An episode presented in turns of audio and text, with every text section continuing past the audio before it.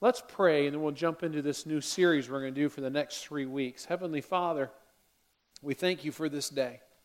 Lord, thank you for this opportunity to be in this place to worship. Lord, it's been a, a summer of fun and for many and traveling and activity and swimming pools and sports season and all that goes with summer and picnics and just being out on the porch and fires and cookouts and, and all that kind of stuff, Lord. And now we head back into school season. And Lord, it's a good time during the school season as we get back into routines to start thinking about this topic of are we growing? School season is a time of growth for the student, Lord. It's a time when they're studying and learning and growing, but Lord, it, it's also going to be a time of growth for us.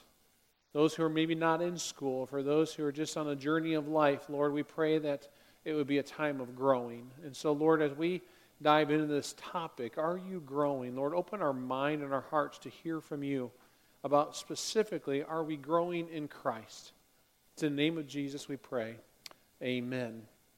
I've had um, many conversations, probably seems like they've been elevating, escalating over the last six months. And the conversations are very similar in the fact that they kind of go along the lines of I've been stressed out, or I've been overwhelmed, or I'm not sure how to handle life, or marriage is difficult. And I've been having more and more conversations around a table, so to speak it seems like, in our culture that's getting more and more crazy, and conversations that take place. Sometimes they're over at Wendy's sitting over a cup of coffee. Sometimes it's at the coffee shop. Sometimes the conversations have been here in the office. Sometimes they've been at people's dining room table. But they've been conversations where we just kind of gather up around a table and pull out our Bibles and try to listen and try to hear and see what is God doing and what, what's the stress or the challenge the person's walking through. And, and I find a common denominator in all of those conversations. I find a common denominator that most of the time there's a struggle or a difficulty in someone's connection or growth with God. That their relationship with Jesus is maybe not where they think it should be or where they want it to be. And probably most of those conversations have been with people who say, I've confessed Jesus as my Lord and Savior. I've received his great gifts that he has for me, but I don't know how, what to do with that. I don't know how to let God work in my life. I want him to but I don't know how to grow in that connection. I, I, I, at one time made a decision. Maybe I was 10, maybe I was 15, maybe I was 25. I made a decision and said, Jesus, I believe in the death, the burial, and the resurrection of Jesus, and I want to be saved. And then it's now what? And so we got on this grind of life and we keep going and going and going, and it's stressful and sometimes it's overwhelming. And so I just invite people when I start having those conversations, say, can we get together some? And can we sit down maybe over a cup of coffee and can we gather around a table? And so for today and the next two Sundays, I want us to gather around the table, so to speak. There's different ways for you to learn and different ways for me to teach. One way is, as a preacher, is obviously to stand up here and preach and bring a message. If I had a dining room table big enough, we would have it in the middle of this room and all of us would pull up a chair to the dining room table and we would just sit down and we would just talk about life. And I would start sharing with you maybe some things I've learned, and you guys are probably share some things with me that you've learned. It's still hard to do in this environment, but we're going to have to have a, a little bit of sharing in here today. And so I'm going to ask you to maybe talk a little bit with your neighbor, people sitting around you. I'm going to ask for a little bit of feedback and just ask you to participate with me a little bit. Because life comes at us, and it has its challenges. And so, for the next three weeks, we're going to gather around the table, bring your Bible. Maybe it's a good old paper Bible, maybe it's on technology, whatever avenue you have. Bring your Bible. And, and let's just envision us sitting around a table together, having a cup of coffee, and we're just kind of chatting. You get a chance to maybe sit one on one with your pastor and just talk. And we're going to talk about life. So, to get us thinking, let me ask you what is your goal or goals of life? When you think about goals for life, let's, let's ask for a little bit of feedback here. You can just kind of raise your hand or shout it out. You think about a goal you have in life or goals. What, what are some of your goals you have? This is, you've got to interact with me. We're just a little bit different for us. I understand that. What's a goal, Laura? Raise godly, godly children, okay? Good goal. Retirement. Retirement. There you go. Is that Nick over there? Nick's like, it's what, 18 months away, Nick, or something like that? He said, Praise God, amen. Preach on, preach on, let's come. See, we can have some fun with this, okay? What? Wake up tomorrow morning. I pray tomorrow. I get out of bed, okay? What's another goal? What's a goal? Success, okay? And of course, that can be measured in many different ways, right? For some, success is waking up tomorrow morning. For some, success is I want to climb the corporate ladder. I'm at a certain management level. I'd like to move up to another management level. Maybe I'd like to grow to another management level. For some, success is I want to make a lot of money. For some, success would be like going to the Olympics. How many of y'all are watching the Olympics? How many are staying up too late watching the Olympics? Yeah, you're like, oh, I'm tired, you know. But yeah, uh, success in whatever area, field, or, or work, or whatever. What other kind of goals do you have? Don't be shy. Heaven, okay? Keep your eyes focused on heaven. I want to be there one day. What else comes to your mind? Goals. Nobody else has goals around here, huh? How about, how about, how about health goals? I you know, I want to lose some weight. Amen. Now there's another one. Now we're getting serious, right? Uh, say that again. Walk with consistency. Without assistance, okay? Walk without assistance. Okay? I mean, we, we all have all kinds of goals. And if we were to sit down and I had you list them out, uh, we would you maybe you come up with three, maybe come up with five, maybe you come up with ten. But what I'm learning in conversations one on one is we lose sight of what the important goals are in life. We lose sight because we get overwhelmed with the job goal or the school goal or the health goal or whatever it is, and we lose sight. And so, may I suggest to you that Jesus gave us our goal. You have your Bible, look at Mark chapter 12. We're not going to have a lot of scripture on the screen here to turn your pages um, or, or flip your phones or whatever it is. Mark chapter 12 is where Jesus lays out for us the goal of life, or I see three goals. And let's just envision we pulled out our yellow pad, but we're going to throw it up on the screen here. Pull out our yellow pad so we can just do some talking. In Mark chapter 12, Jesus is being tested by the Pharisees, the religious leaders of the day, and they're testing him. Which is the greatest law in all of Scripture, Jesus, and the commandments that are shared? And there's over 600 Old Testament laws, and they're trying to trick them. There it is again. Now, do I know what I'm doing? We had this challenge earlier. Dustin, come rescue me. I'm gonna I'll flip around forever. We we try to figure this out. It, it will work. Dustin knows what he's doing, and I don't. Um, so while he's doing that, let me talk about this. So, so Jesus is is being tested. What's the greatest commandment? And they're trying to trick him up. And you're probably familiar with the passage. And then Jesus says, "Listen, here's the greatest commandment. I, I think you got to go to the machine and do it. You got it. Okay, I'll just keep teaching. All right. you do technology and I'll teach and I'll pray that it works the rest of the way. All right. It's fun when you try new things, but it doesn't always work right. So Jesus says this Love the Lord your God with all your heart, with all your soul, with all your mind, and with all your strength. See the goal there? One big goal love God with all your heart, with all your mind, with all your soul, and all your strength. Everyone give Dustin a hand. Thank you, Dustin. Good to have guys who knows what they're doing. So he gives one big goal, and he says that big goal is to love God. And all the goals that he gives us all come underneath the idea of love. Love God. He goes on and says, uh, verse 31. The second is this love your neighbor.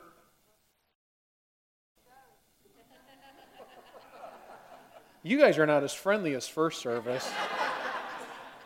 First service let me have misspelled words, half put up words, and you know that's the advantage when you're teaching chalkboard or whiteboard and you can scribble and make mistakes. You all just have to roll with it now. Be nice to me. All right, so love God. Second one, the second is love your neighbor as yourself. There's two goals there love others or love your neighbor And then there's also one other love your neighbor as you love yourself. It's interesting. He puts in there, love your neighbor as you love yourself. And I think because Jesus is smart enough to know if you don't love yourself, you're going to struggle at loving your neighbor. If you don't love yourself and have a good self esteem of who you are in God, who you are in Christ, you're going to struggle to love God. And so there's three goals love God, love neighbor, and love yourself that He's given us. But what we do is we, if you believe in, in God and you believe in Jesus, your Savior, and you accept that and you go, okay, that's true, I need to do that. What happens though is life comes at us and we get overwhelmed and we get stressed with things of life. And then that distracts us from the core goal of what we're supposed to be doing. I want you with someone sitting around you, maybe person sitting right or left, or make little pods, turn around. If you don't know someone, reach across and say, meet them. I want you to share what is something going on in life that you say, man, this is stressful, or this is worrying me, or this is bothering me. What are some things you're dealing with right now? Go ahead, and if you don't know them, just turn around, shake a hand, meet somebody. Ryan, turn around, meet somebody because you're here by yourself. If you're if you're um, don't know them, just shake a hand, meet somebody, share. What is something stresses you out? What's something overwhelming you or worrying you?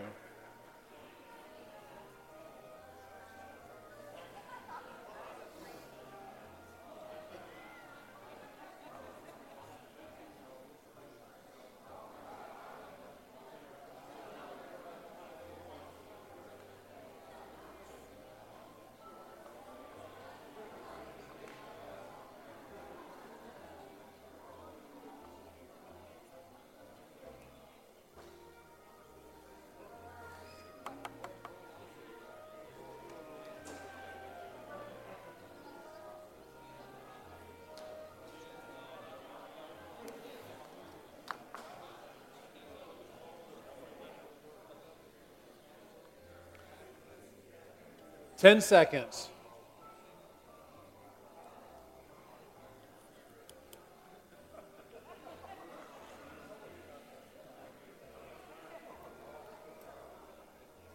Three, two, one.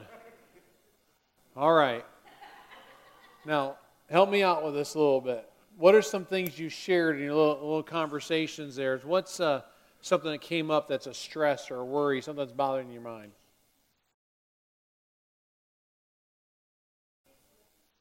Kids living with you. So, like grown kids living with you? All right. So, so your, your grown kids who you're hoping were going to be out of your house by now are, are maybe moving back in, right, Jackie? Or they never left.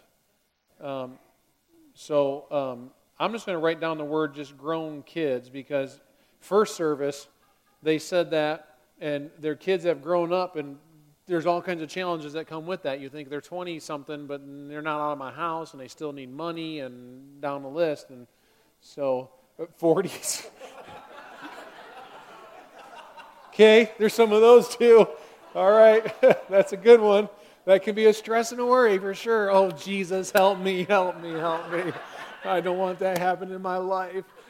Um, what else? What else stress or worry? See, this is dining room table talk. I love it. Okay. What else? What's things stress or worry, concerns on your mind? Finances. Now, I would have a hard time spelling that one, so we're just going to say money. I need my spell checker for that. So, um, what else comes to your mind? Health. Okay, so you think about health. Um, it's kind of like the goal or sickness. Yeah. Stress. Yeah. Jerry, sometimes health. He said, I pray I get up tomorrow morning, you know. So you do. You think about health, and, and health surely becomes a stressor, can be a stressor. What else comes to mind?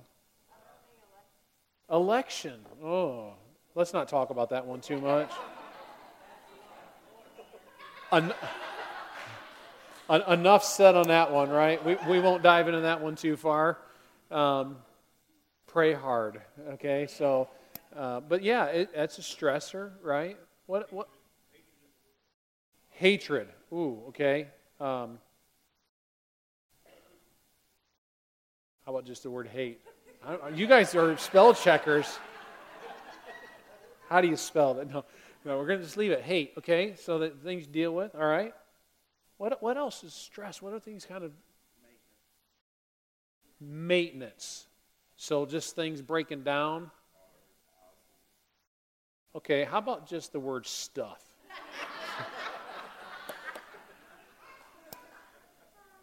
we all have it, right? Your car, is your air conditioning going to work? Is your car going to work? Is your roof going to leak? I mean, just constantly, there's always something where there's stuff in this life that can be stressful. What? Okay, so family. So managing family time in this crazy rat race world that we're in, and and now school has started back up, and so it helps because it creates some discipline in terms of routine. But at the same time, you have school and then homework and activities and uh, first service, they called that the grind. Someone came with that word, so I, I liked it. The grind. This is the day in and day out grind that we walk through. So you can see, and, and, there's all kinds of stuff you can add in here. For some people, it's dealing with older parents. Maybe you're considering, do I put them in assisted living? Is it time for a nursing home? How do I care for them? They need some health care inside their home. Sometimes it's worldly pressure. Sometimes it's parenting. Sometimes it's your own walk with God. Sometimes it's self esteem issues, entertainment choices. How do I stand it as a Christian in the environment that I'm in? Rather, I'm in a school environment or a work environment, and I, and I believe in Christ, but I, I want to follow Him, but it's hard in the culture culture maybe that I live in. Maybe it's a marriage relationship. Maybe it's a friendship. There's all kinds of stuff that gets in the way. And what happens is this is when all that stuff takes over, those three goals of love God, love your neighbor, and love yourself get way washed out and we forget about them. And so then when all this stuff starts to take over, then we get stressed and we get overwhelmed and we get unhappy. And so the question has to be is how do I manage all this stuff? What do I do with all this? Now, I like to call this the wheel of, of life, and I don't want to. Um,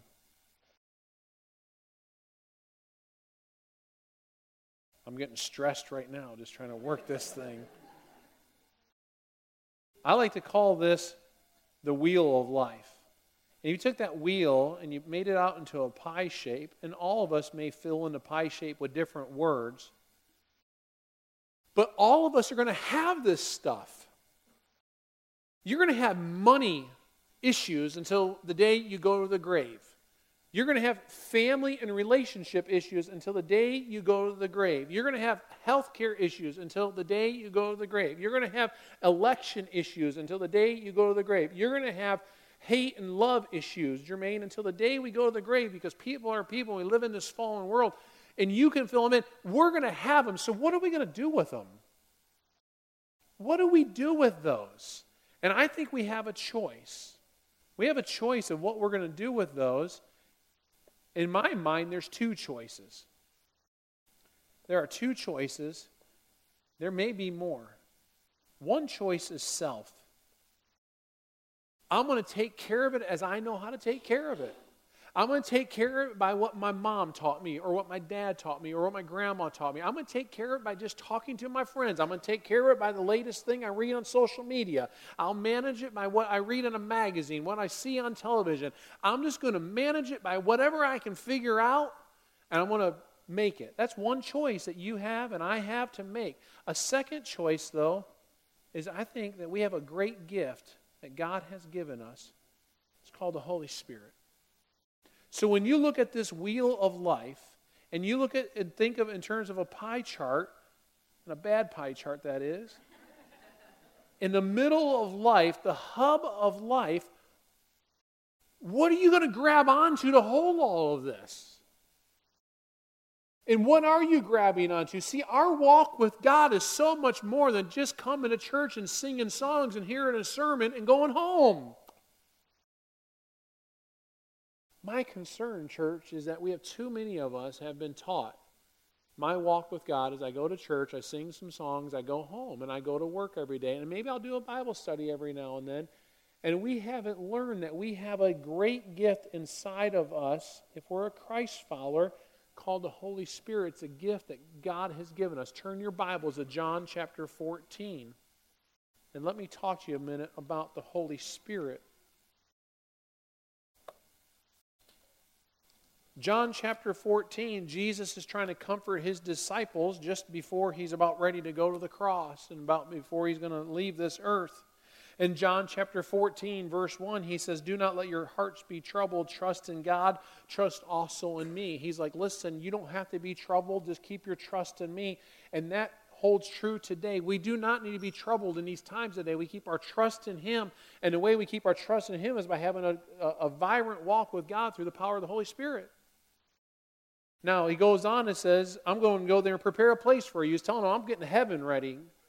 Grandma Vicky said her goal was heaven. And so he says, I'm getting that ready for you.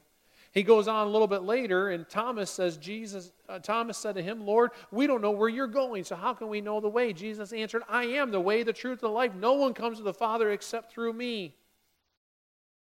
If you really knew me, you would know my Father as well. From now on, you do know him and have seen him. And Jesus is saying, Listen, I'm the way.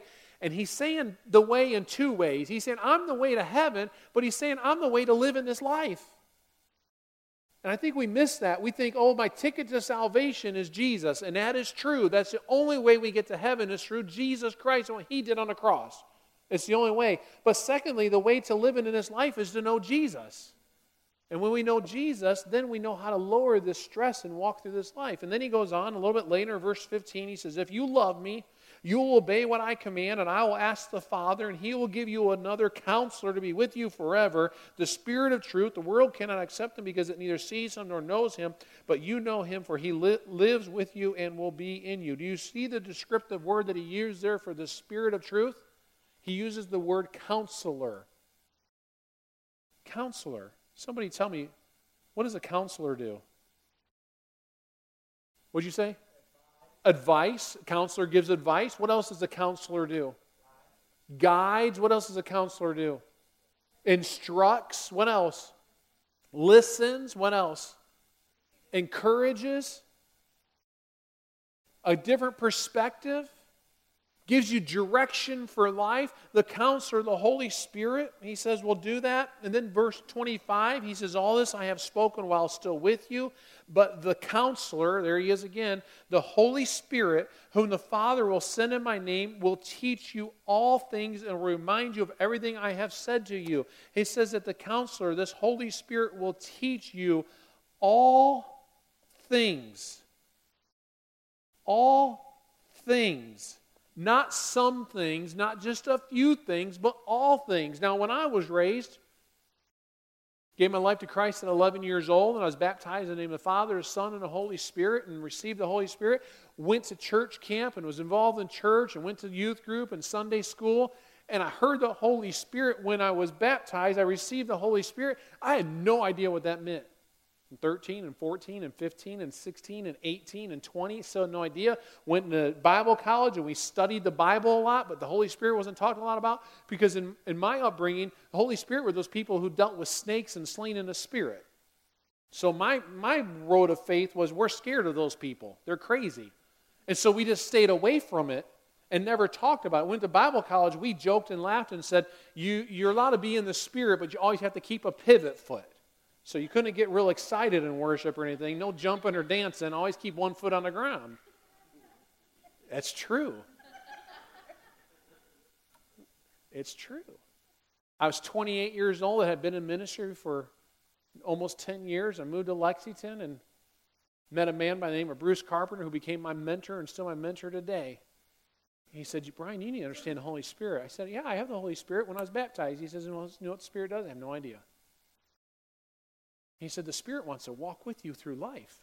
I said, What does that mean? He said, He wants to teach you all things. I said, Well, He's teaching me about the Bible. No, He wants to teach you all things. In other words, He wants to teach you how to be a good dad and a good husband.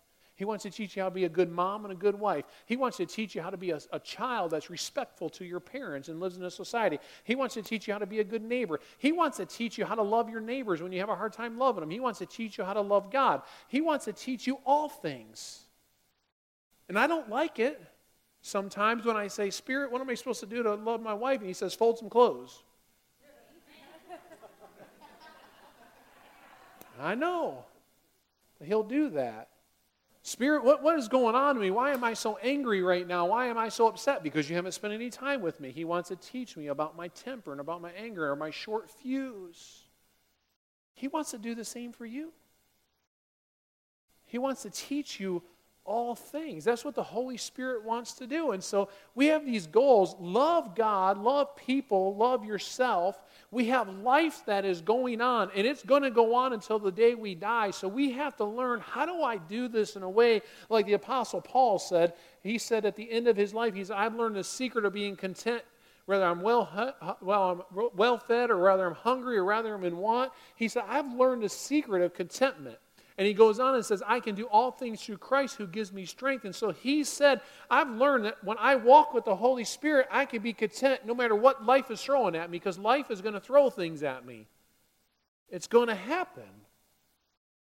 And so we have to learn how do I walk with the Holy Spirit? And quite honestly, I was rather confused about that until about the age of 28. And now I'm growing. But man, it's a journey. It's a journey. In 20 plus years of ministry, I'm starting to see some things that work and some things that don't work. And so let me show you a couple things that I've been learning through the years, and I've been just observing people who are growing in Christ. There are things called spiritual disciplines, and spiritual disciplines are things that we grow to try to grow our relationship, things that we grow our connection with Christ.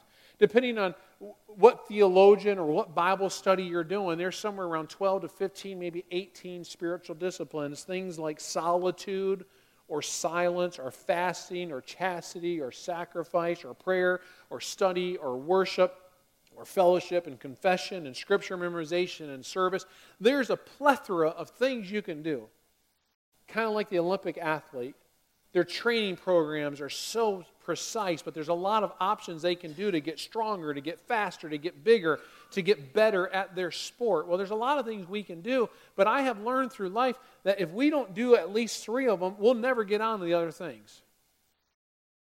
And, church, I want to encourage you, if you will, to make this a priority as we're heading into the school season, that you elevate these three things in your life. And if you elevate these three things, I can almost guarantee you'll find your walk with God is growing, your connection to the Holy Spirit is growing, and He will be guiding you through life.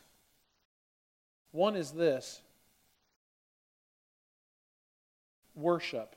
When I say worship, I mean the weekly gathering of what we do right here because there's several avenues of worship, but the one I'm talking about is what we do on Sundays. Another area is groups. You'll see on your chairs there's some cards there explaining growth groups. Next week we start our sign-ups for growth groups, and uh, I'm going to talk more specific about groups next week and why they're so uh, important to your life and in, in my life. But uh, groups, and then the last one is service. And we're going to talk about that why service and why groups. So, groups is next week, service is the following week. But this week, I want to talk a little bit about worship. And if you put God in the middle of that triangle, or the Holy Spirit, if you have those three things going on in your life on a consistent basis, you'll find your walk with God starts to grow. You start pulling those things out, and you'll find your walk with God is suffering or struggling. It's kind of like a three legged stool. A three legged stool cannot stand if you take one leg out. And we tend to do that. And what I've seen in 20 plus years of ministry is when people are disciplined about worship and groups and serving, they usually have a, a, relationship with God that is healthy. And when they're doing that, they move on to other things like, you know, I did a, a, a fasting day, or, or I had a, special prayer time, or, or my quiet time is growing. But if these three things are there, they won't move on to the other stuff. It, it's kind of like a few years ago when I was trying to run 5Ks. There's no way I was going to run a 5K until I walked for a while. And after I walked for a while, then I could run from one light pole to the next light pole. And then from one light pole to two light poles. And now I've been out of that routine. I have to be back to walking for a while. But that's how our discipline with God goes. We start doing some of the basics and we keep those things going. He'll move us on to other things He has in store for us. But let me talk to you about this one right here for a few minutes. This idea of worship. We live in a culture today that no longer values the Sunday gathering of Christians. If you want to do it, do it. If you don't want to, you don't want to. That's our culture. Used to be years ago that, you know, the stores, a lot of them were closed on a Sunday, or you couldn't buy alcohol on a Sunday. There was no sports activities on a Sunday. There was no sports activities on a Wednesday. Sunday was seen as a sacred day, and pretty much even our culture, even those who were not Christians, left it alone. But today, Sunday's just another day. And so it affects us who want to follow Christ because then we have to deal with, well, the culture that we live in is doing A, B, C, D, E down the road on, on a Sunday, my day of worship.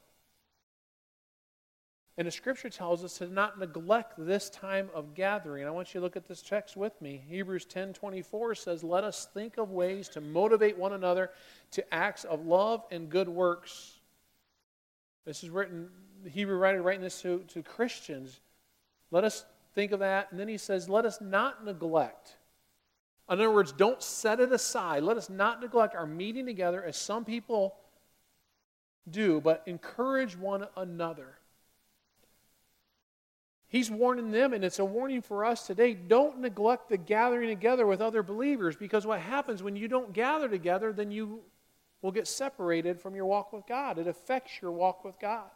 Today's culture, what happens a lot of time is one Sunday, maybe I get up and I say, oh man, I just feel like going out for breakfast today and getting the paper. And so I do that one Sunday. And another Sunday, you know what? Maybe today I'll go to church. And you get up and then go to church one Sunday. And then another Sunday is, oh man, my kid's got a ball game and this kind of activity or this tournament that weekend, I'll go to that. And so having just eating off of off of God's word and worship just maybe once a month or maybe twice a month, you become unhealthy. And we're in a culture that's very difficult. And parents, let me speak to you for a moment because I'm right there with you.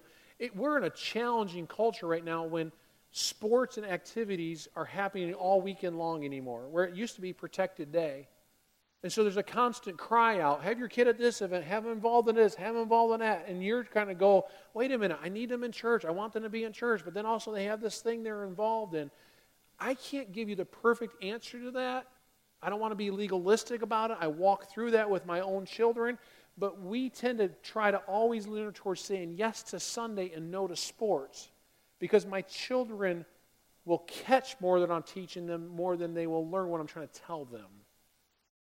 And so, has there been a day or two when, yeah, we'll let our kids skip a day of worship to go do a sports? Yes, but they're very few and far between because we think we got to show our children this is valued more than the stuff the world has to offer. And I don't want to be a legalistic preacher saying, oh, you're a horrible, terrible parent if you've taken off and gone to, you know, this event on a Sunday for your kids. But parents, I've seen it happen where one day it's a tournament, the next week it's a tournament, the next week it's a tournament, and all of a sudden tournament after tournament after tournament, and you go, oh, I don't have time for church and God and all that stuff, and your walk with God has been totally derailed. And so there's a fine balance, and, and, I, and I understand the struggle. I'm right there with you. I have three teenagers. I understand the struggle. But I would lean towards, if I were you, I would lean towards saying no to some of the sports and activities and say, children, it's, it's not going to affect you know less than 2% of the college division one players go on to play pros.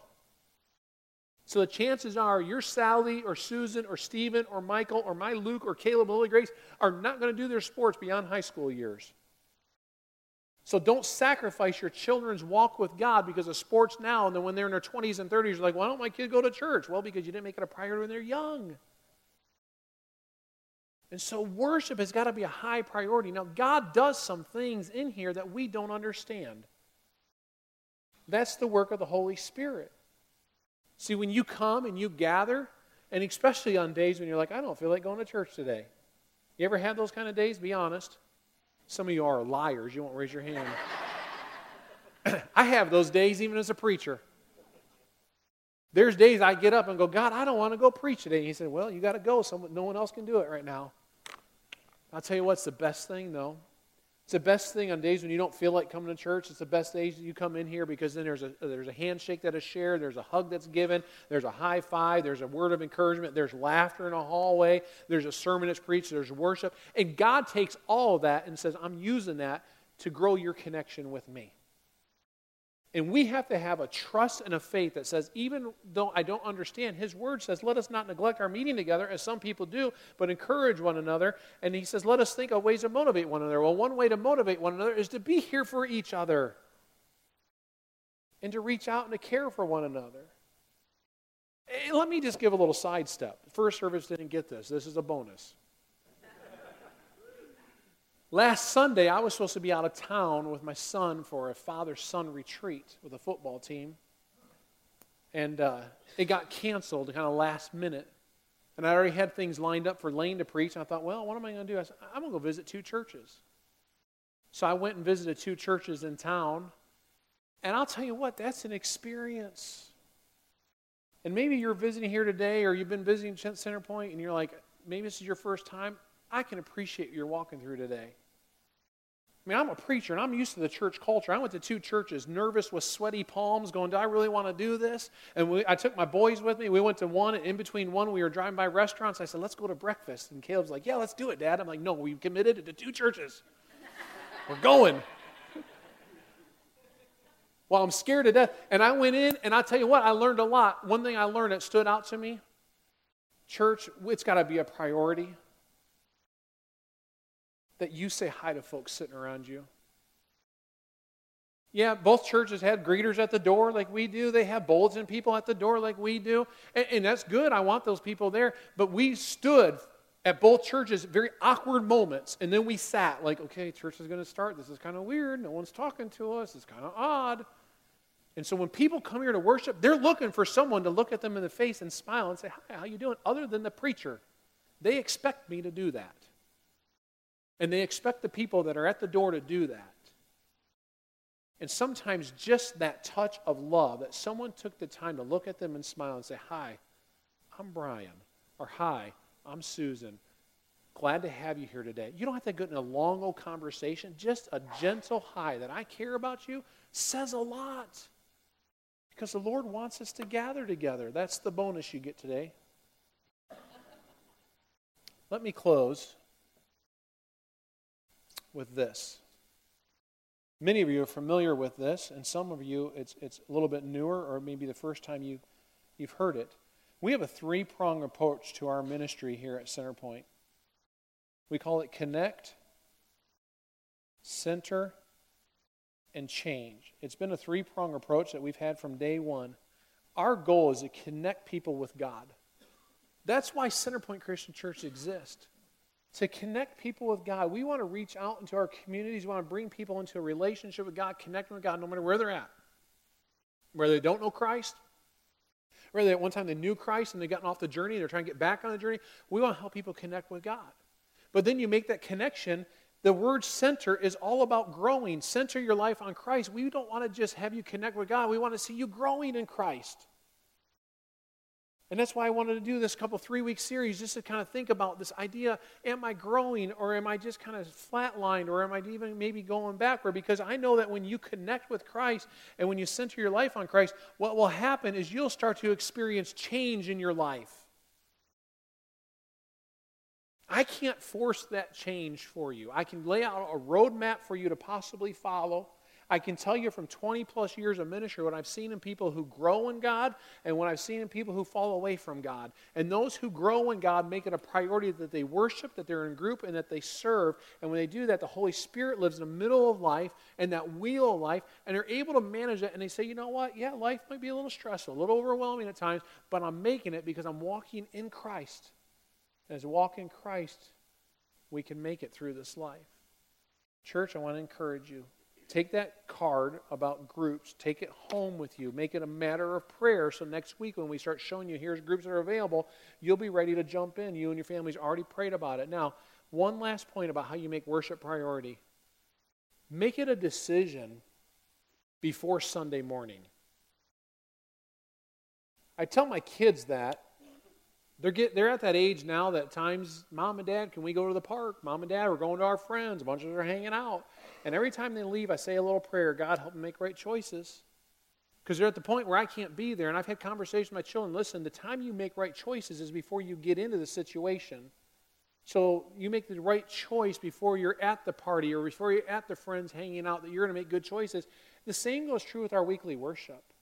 See, if you wait till Sunday morning and you wake up, you know Satan does his work on Sunday morning. That's when the kids are fighting and arguing, and that's when you don't want to get up, and that's when moms and dads are attention each other. That's when you're tired. It's easy to go, I'm not going. If you make the decision about your weekend when you're making your other weekend plans, hey, this Friday we're going to be going out to the movie. This Saturday we have this going on at so and so's house, and Saturday evening we're doing this. And then in your plan should be, and Sunday morning we're going to make sure we're at worship. You make that decision early in the week, your chances of accomplishing that decision is greater than if you wait till Sunday morning on how you're feeling. Because typically our feelings lead us astray. So, church, I want to encourage you. As we're in this new season, school starting back, make worship a priority so that your growth with God will grow and that the Holy Spirit will live in the middle of your life, at the center of life.